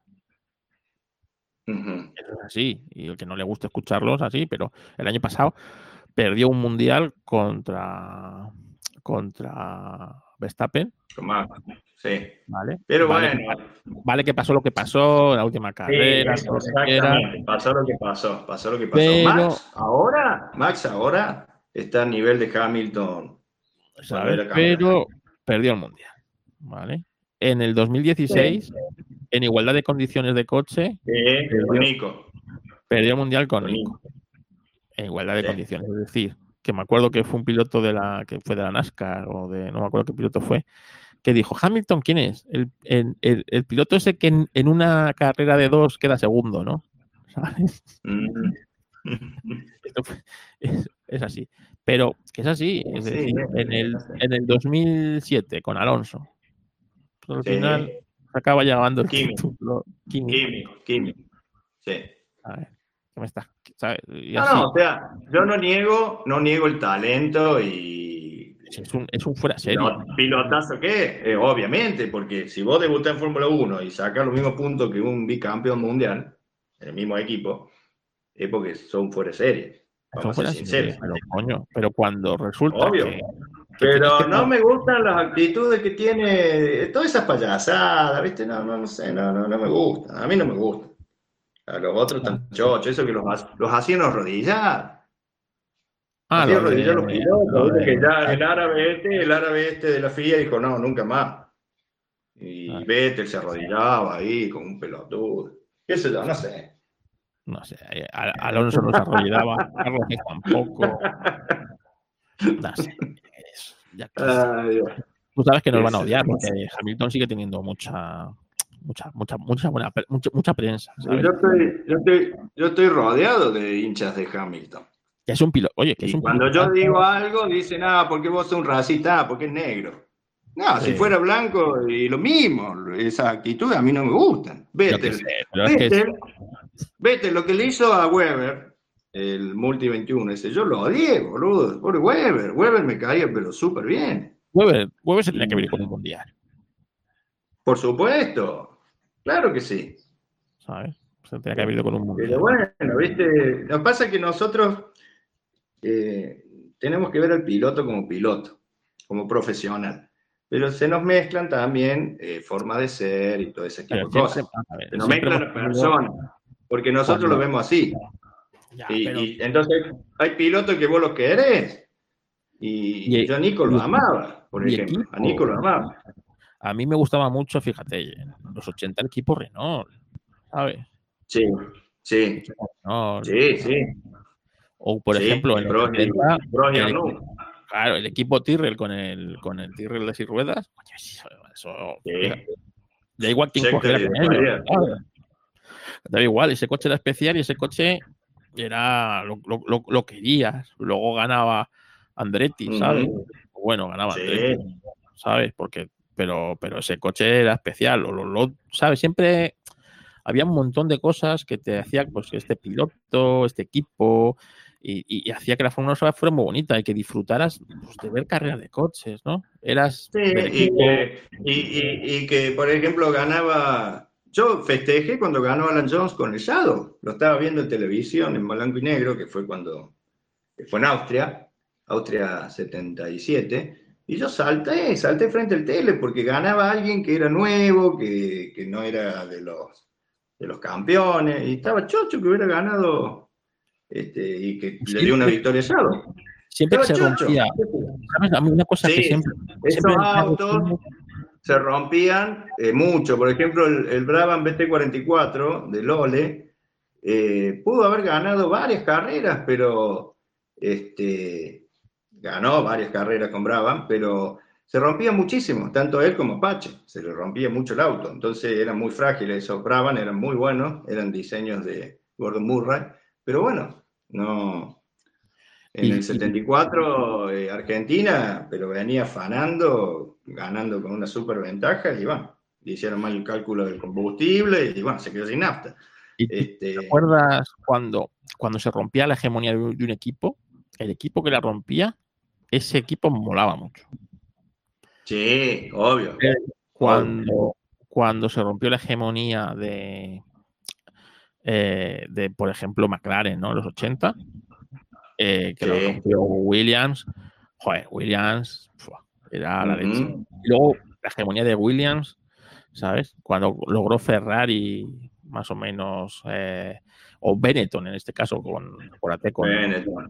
que ese equipo molaba mucho, ¿no? ¿Quién no era de Benetton en aquella época? ¿Sabes? Sí, Después, sí, con, Ferrari, la hegemonía Ferrari la rompió Renault. Alonso, con la hegemonía de Red Bull, ¿sabes?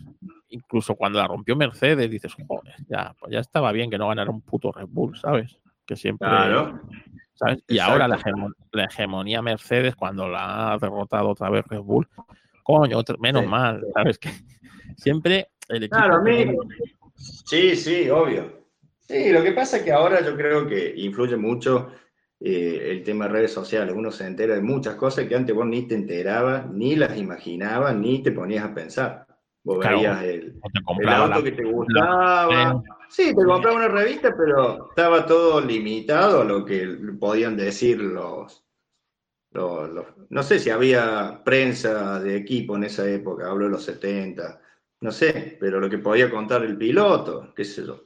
Más No, o menos. en los de 70 Buchan. teníamos, teníamos prensa pues como autopista, fórmula. No, sí, pero no sé si tenía, si tenían un jefe de prensa como ahora, eh, como tiene ahora, ya hace muchos años la Fórmula 1. Yo no sé si un equipo Shadow, ponele, tenía el, el jefe de prensa, yo creo que no.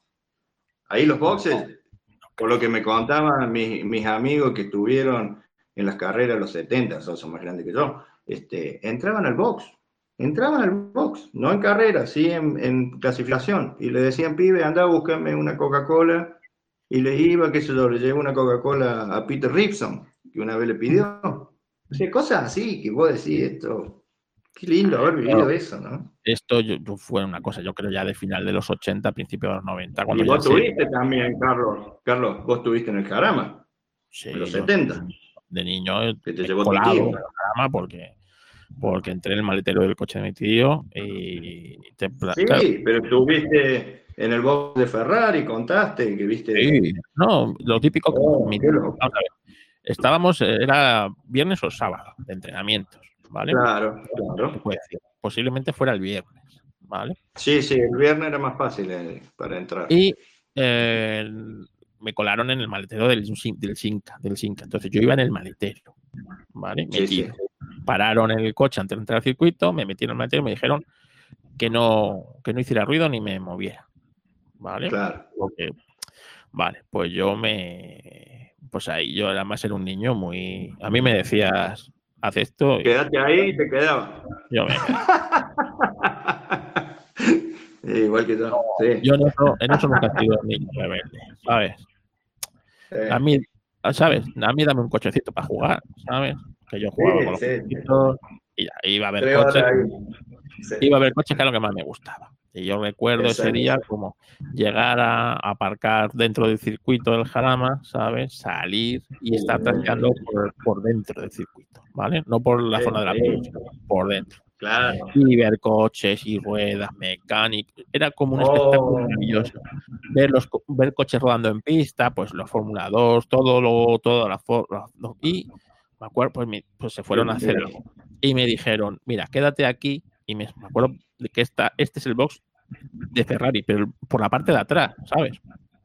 Claro, que ves todo, ves todo. Claro, todo. Entonces me sentaron en, un- en una pila de neumáticos que, que había ahí atrás, en los boxes. Los Oh. antiguos boxes de, dan a la parte De del jarama, dan a. Y quédate ahí. Tú fíjate cómo sería para dejarme. Te hablo del año 77, 76, por ahí, ¿sabes? 77. No, Te- no te o- acordás, no te o acordás exactamente cuál de las dos carreras fue. 76 No, no me o acuerdo. 77. No me acuerdo, bien. 78, ¿vale? No me acuerdo. Yo tendría 5 años como mucho, 6 años.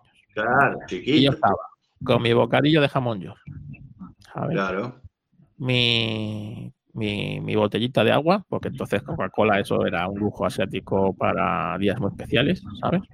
Como, como, como ahora. Como ahora. Sí, exactamente. Como, como, va a ser ahora.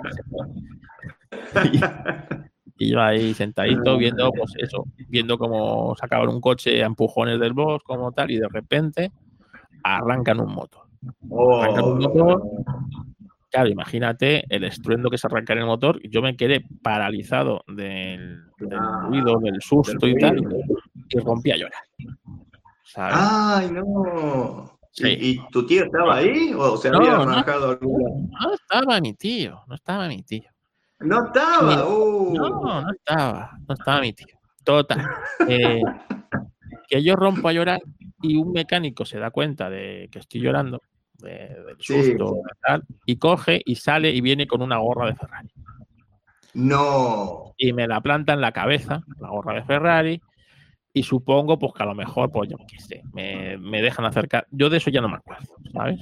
Yo lo, siguiente que, yo lo siguiente que me acuerdo es estar allí, llegar mi tío a buscarme y decirme, Sí. ¿de dónde has, ¿de dónde has conseguido Claro. ¿Sabes? y yo decirle, el mismo Nicky Lauda ha venido a darme. El mismísimo Nicky.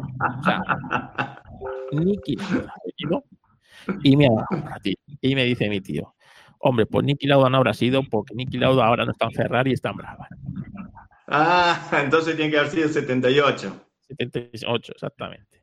Y yo, pues, Exactamente. eh, pues me la ha dado Lauda. Y a mí no me va a ser que me la ha dado Lauda, ¿sabes? Y yo tan contento con mi gorra de Ferrari, ¿sabes?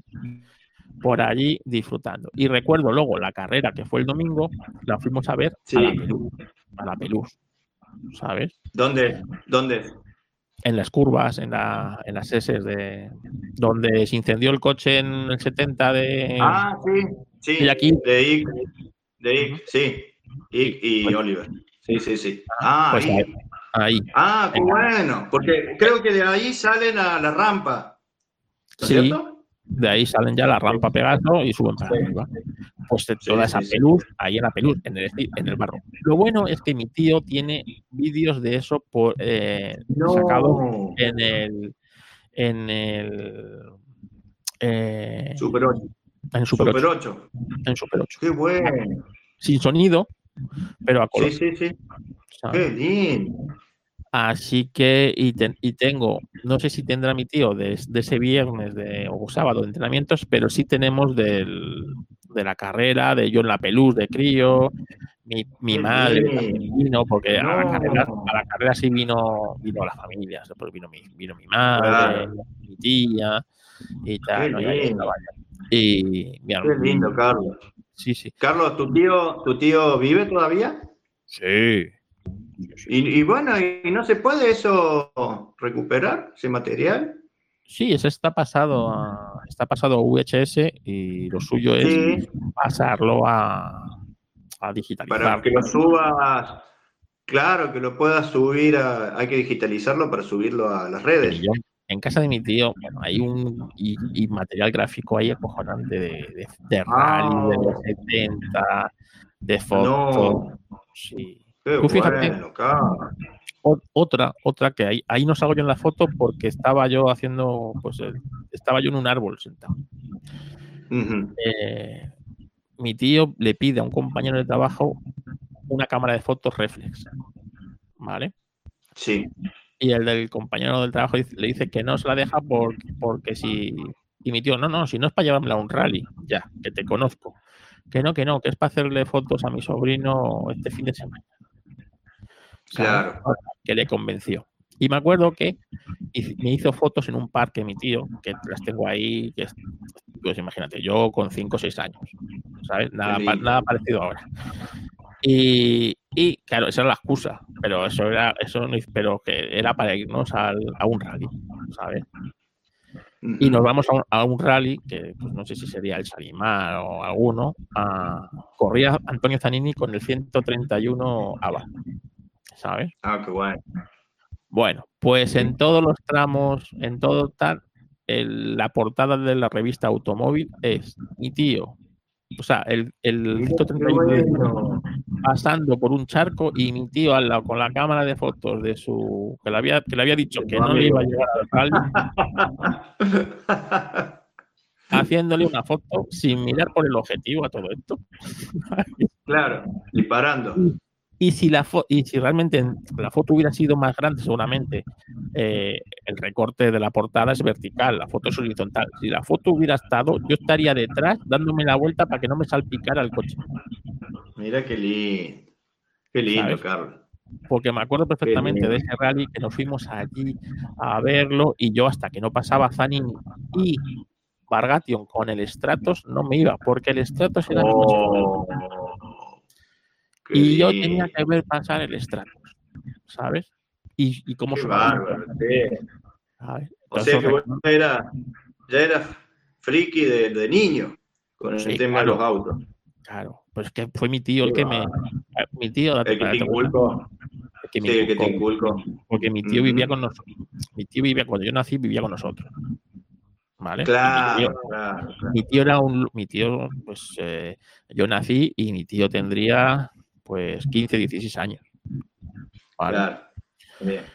Entonces, eh, mi tío vivía, vivía con, No, tendría más. Porque se casó tres años después, pues a lo mejor tendría 20 años, ¿vale? Mi tío. Cuando yo nací.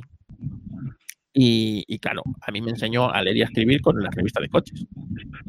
Ah, mira vos, qué bárbaro, che. Qué bárbaro. Según, según mi madre, mi primera palabra no fue papá ni mamá, fue Lancia Stratos. O sea que sos fanático de ese auto. Ya soy fanático de ese dato. Y yo los números los aprendí por las matrículas de los coches. ¿Vale? Mira vos, qué Sí. bárbaro, claro. mi piloto favorito era Nicky Lauda y en los rallies era Sí. Antonio Zani. En los rallies era Antonio Zani. Ajá, mira vos. Y claro, Qué yo todos, todas las semanas pues me leía las revistas con mi tío, ¿sabes? Entonces yo veía fotos, yo leer, pues en aquella época leer poco, ¿sabes? La M con la A, más, ¿sabes? Sí, sí, La sí, Z sí. con la A, za, la N con la I, ni, ta, ni, ni. Mira, aquí. Bueno, pues yo veía fotos, entonces, claro, yo conocía todos los coches, era capaz de conocer todos los pilotos y tal. Entonces, claro, a mí me llevaban a un rally y ya era como lo que yo estaba viendo en las revistas, lo veía en persona. Lo veías en vivo. Claro. Increíble, y increíble, luego-. Claro, para mí fue una tragedia porque mi tío se casó y se fue de casa. Y Entonces, sí. claro, según dicen, yo lloraba todas las noches. Entonces, mi tío tenía que venir todos los, todos los fines de semana a llevarme. Mira vos, claro. Mira ¿Y dónde vos, íbamos? ¿Dónde íbamos? Pues a ver un rally, a ver una carrera al Jarama. a- sí. ¿Sabes? Entonces, claro, mi afición aumentaba. ¿Sabes? Sí, Después, sí, mi tío, en vez de tener hijos, tuvo hijas. sí, ¿Sabes? claro. Y no le Eh, gustaban el automovilismo. ni le gustaban ni le ni era lo suyo que fueran las niñas a, Ah, ah, entonces pues me, seguía llevando a mí de vez en cuando pero ya menos Ah. si hubiera tenido niños seguramente pues hubiera sido más fácil el, el que fuéramos junto con mi primo o Claro. tal, era distinto pero Claro, claro. sabes total que de poco a poco pues él fue teniendo cada vez más crías y cada vez yendo menos a las carreras. Y pero la- él seguía comprando las revistas todas las semanas. Y a mí me las iba, ¿Y qué iba- revista, qué revista compraba Carlos? Pues mira, contaba todas. Autopista, motor 16, automóvil, autoebdo, automecánica. Yo Claro. iba, íbamos a casa de mi tío, imagínate, una vez al mes. Y yo me, me venía con 20 revistas. ¡Oh, qué bueno! ¿sabes? Qué bueno, 20 claro. 20 revistas. Y yo las guardaba todas ordenaditamente, ¿sabes? Mi madre, que, que esto cada vez ocupa más, que no, que tiene, Sí, que tiene- sí, sí, como siempre. Sí, aquí hay que hacer lugar.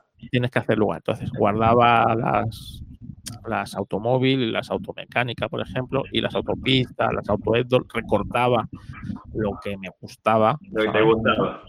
le hacía como resumen, ¿no? Te puedes imaginar que Claro, o sea que, que sos un, un estudioso del automovilismo.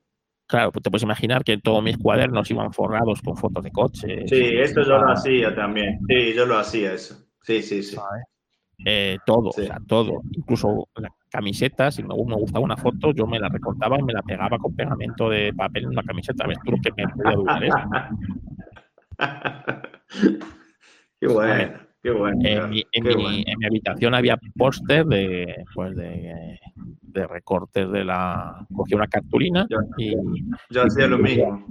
ponía fotos de este, del otro, del otro. O imagínate que en una revista venía un póster de, Sí, todo, lo cual pues, eso lo ponía yo en mi habitación. Mi habitación estaba. o sea, nunca, no había un metro cuadrado, de, un centímetro cuadrado de pared que no estuviera puesto con no archivo. tuviera. Claro, qué lindo. Yo, yo tenía un póster, pero póster ya comprado, eh, que venía, que era como una madera con la foto.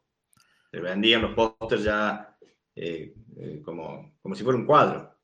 Claro. Y tenía, lo tenía Jochen Ring con el Lotus 72 de, de Gold Leaf.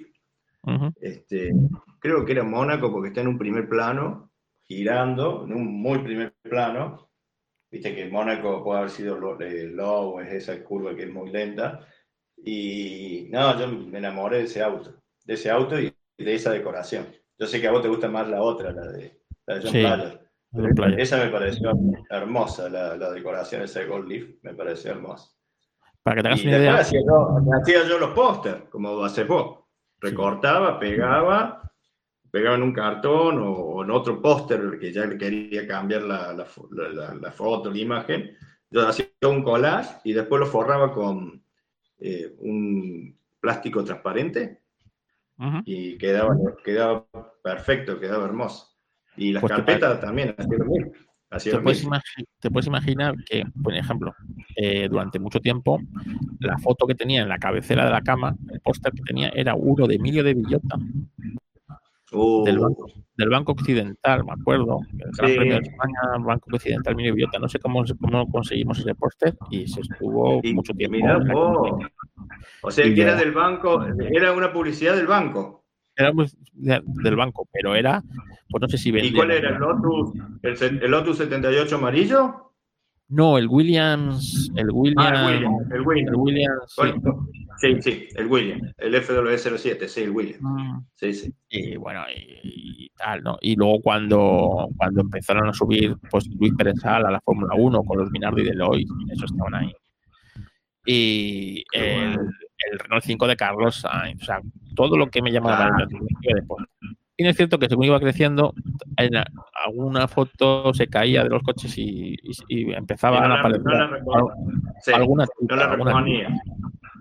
no, Exacto, ah, también empezaron a ganar huecos chicas que pues aparecían en revistas o Claro, tal, sí, ¿sabes? sí, sí. Bueno, vas cambiando. Que hubo una época en la que me interesaban por igual, ¿sabes? Claro. La, la chica, y me recuerdo que mi carpeta, pues por un lado era chicas y por otro lado era coches, ¿sabes? Claro. Y me acuerdo que los curas me dijeron que las chicas que llevaba iban un poco ligeras de ropa, que se iban a constipar, ¿sabes? Y dije, no pasa nada porque tengo aquí un coche muy rápido para llevarlas al hospital, ¿sabes? Y, y sí, sí. Y, pero vamos, que yo he tenido póster de coches hasta que me fui de casa de mis padres, ¿sabes? Claro, Luego claro. me fui a casa de mis padres y mi madre me tiró la mayoría de las revistas. ¿sabes? Todavía no Y sí, y sí, pasa eso, Pasa eso. lamentablemente. Ah, pero, pero es así. Sí, sí. Yo creo que todos los locos del motor tenemos. Sí, un- hemos hecho lo mismo. Hemos hecho lo mismo. En mayor o menor este, medida, pero lo mismo. Yo también coleccionaba las revistas, pegaba los pósters en la habitación, eh, todo eso. Sí, sí, obvio. Ah, Miraba sí. las carreras por tele. Sí, Sí, bueno, lo la tele era, era lo bueno es que durante los 80 se solía retransmitir los entrenamientos el sábado y la carrera el Ah, domingo. claro. Sí, es cierto que a Claro, veces la carrera, daban- yo recuerdo la carrera nomás, no los entrenamientos. La carrera a veces, imagínate que se coincidía con, con un partido de no sé qué y a veces te, Ah, sí, sí, bueno. Ahí te sí. ponían la carrera dos o tres vueltas, cortaban por el partido y luego te conectaban al final de la carrera, cosa que a mí me sí. ¿Y ¿Qué me importa el partido de baloncesto del Real Madrid-Barcelona, ¿sabes? O de, no sé qué. Quiero ver qué está haciendo mi piloto de Fórmula 1, ¿sabes? Y, bueno, ves, ves la Fórmula 1 de aquella época, pues que había accidentes serios, ¿eh? Muy ¿Cómo feos. cómo se mató. El primero que recuerdo así fue la muerte de, de Gilles Villeneuve, ¿sabes? Sí. El sábado ese- Esos estaban en, estaban en clasificación. Sí, sí, sí, sí, sí. Eh, Estaba- hace el mejor tiempo, el mejor tiempo lo hace Pironi. Ya venían del problema de Imola. Y, Gil atolondrado se lo quiso bajar y se lo comió el March de Jochen Mass que iba muy despacio. No sé por qué iba muy despacio, pero Yo recuerdo ver el accidente e impresionarme de niño. Y, Sí, sí, sí. y luego horrible, horrible. que, había muerto el piloto. Y para mí fue una tragedia porque era, mi- era Ferrari, era mi piloto favorito en esa época. Y hasta luego, 10 años después, lo viví con Senna. ¿eh? Eso. Sí. Me acuerdo también el de. Fue- Me acuerdo también el Ratzenberger. de. El, el de Ratzenberger es horrible. La Remerque también, también en directo en la televisión, pero el que me acuerdo también es el de, el de Berger, el que se dio en Imola en Tamburello. Sí, que se prende fuego. Sí. Me acuerdo igual de estar viendo los entrenamientos y ostras, y creo que se había matado. directamente. O Sí, yo también. Y así, o sea, recuerdos que tengo de eso, posiblemente ve- vería muchos más, pero de eso sí me acuerdo. Y del, de, evidentemente el de Sena y, y Rastenberger, que ese, ese fin de semana lo tengo muy marcado por eso y bueno, ya en el podcast que hicimos al respecto de, de ese fin de semana, eh, es así, o sea, es, eh, me- además me pilló, ya te digo, con el- pues con 20 años, ese, ese fin de semana muy, muy, muy, que ya era muy, ¿sabes? Que ya, ya no era un niño, ¿sabes? Que se- Claro, sí, te entiendo. Mm. Sí, sí. No, aparte, ¿quién iba a pensar que se iba a matar alguna vez Cena? Que sí. se iba a morir de viejo, que se lo dio una enfermedad, pero no arriba eso de no idea, los que seáis más jóvenes, Senna en ese año 94 era como si Hamilton este año se hubiera ido a, Red Bull, ¿vale? Y todo el mundo imaginaba que, que iba a arrasar desde la carrera número uno y todo lo contrario, no se hacía con el coche, no se hacía con... Le habían nada. sacado, le cambió el reglamento y le habían sacado todas las ayudas electrónicas y era una porquería, el auto era muy difícil de manejarlo. Exactamente. Y bueno, pues al final se mata. Sí. Y quieras Así, que no... Carlos, con los, recuerdos, con los recuerdos de lo que nos llevó Hamilton a recordar este, otra, otras épocas de la Fórmula 1, Pues sí, qué sé yo, que era- exactamente. que eran, eran diferentes. Yo me pongo a ver fotos de los 70, de los 60, eh, ese ambiente que había, ¿no? Qué, qué lindo que era. Era, era sano, ¿verdad? Para mí que sí, lo que pasa es que vuelvo a repetirte, no, no nos enteramos muchas cosas, que ahora uno se entera por las redes, pero antes no te enterabas vos de todo eso y ni siquiera te importaba, o sea, vos veías la magia esa que había. Exacto, exacto. No, pero equipos ayudándose entre ellos. eh, sí.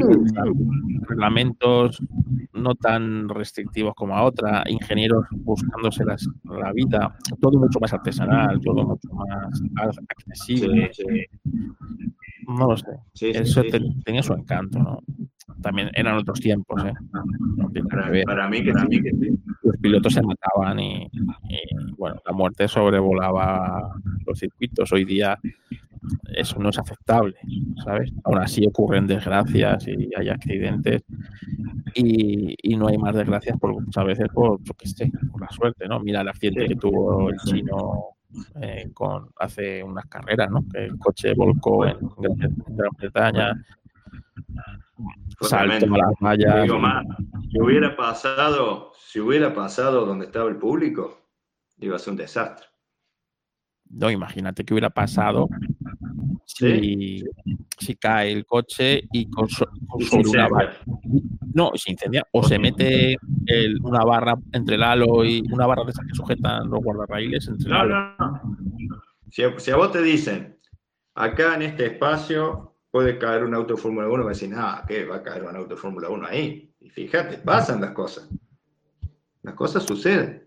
Cuando vos, vos decís, no, no puede ser, y, y fue. Sí, sí. Increíble. Increíble. Así que nada. Bueno, Así, Luis, Carlos. es tarde ya. Hace- Hace mucho, sí, sí, ya dentro de un ratito salgo de nuevo. Che, este, bueno, un gustazo, un gustazo haber charlado de nuevo con vos, Carlos.